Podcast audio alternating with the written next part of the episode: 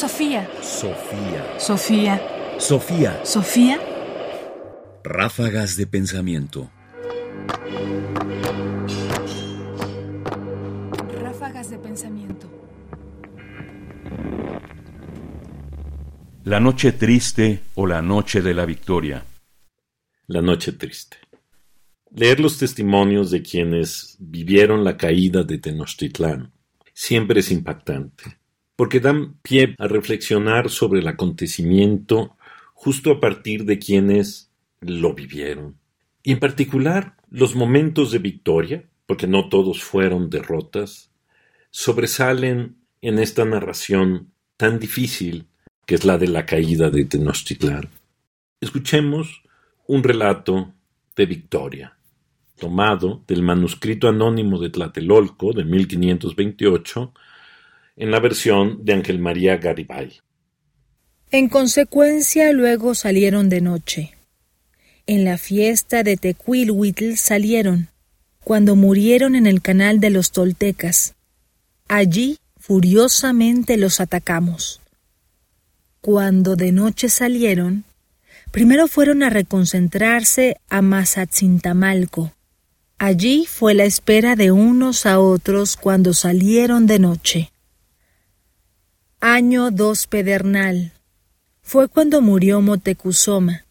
También en el mismo tiempo murió el Tlacochcalcatl de Tlatelolco, Itzcohuatzin. Cuando se fueron, los españoles, fueron a asentarse en Acueco. Los echaron de allí. Fueron a situarse en Teucalhueyacan se fueron para Soltepec. De allí partieron. Fueron a situarse en Tepotzotlan. De allí se fueron. Fueron a situarse en Citlaltepec. De allí fueron a establecerse en Temascalapan. Allí los salieron a encontrar. Les dieron gallinas, huevos, maíz en grano. Allí tomaron resuello. Ya se fueron a meter a Tlaxcala. Entonces se difundió la epidemia. 2. Granos ardientes que queman. Manuscrito anónimo de Tlatelolco, 1528. Sección referente a la conquista. Versión de Ángel María Garibay, recopilado por Miguel León Portilla en La visión de los vencidos. El testimonio que hemos escuchado tiene un rasgo que me parece importante destacar en el relato de cómo expulsan y de alguna manera van desplazando a los españoles de distintos asentamientos, termina con su expulsión a Tlaxcala y después el apunte de que una vez que ocurrió esto, entonces viene la epidemia.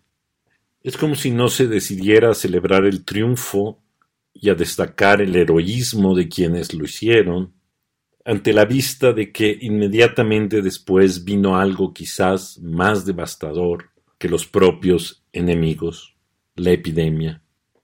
Pero esos son los hechos, y quizás en ellos vemos un poco la frustración o esta incapacidad de poder gozar y de exaltar la victoria, porque siempre hubo algo más que estaba en contra, porque no era solo uno el enemigo que había que afrontar. Sofía. Sofía. Sofía. Sofía. Radio UNAM presentó Ráfagas de Pensamiento. Más información en la página ernestopriani.com. Busca el podcast en www.radiopodcast.unam.mx diagonal podcast. Comentarios: Ernesto Priani Saizó. Producción: Ignacio Bazán Estrada. Sofía. Sofía. Sofía. Sofía.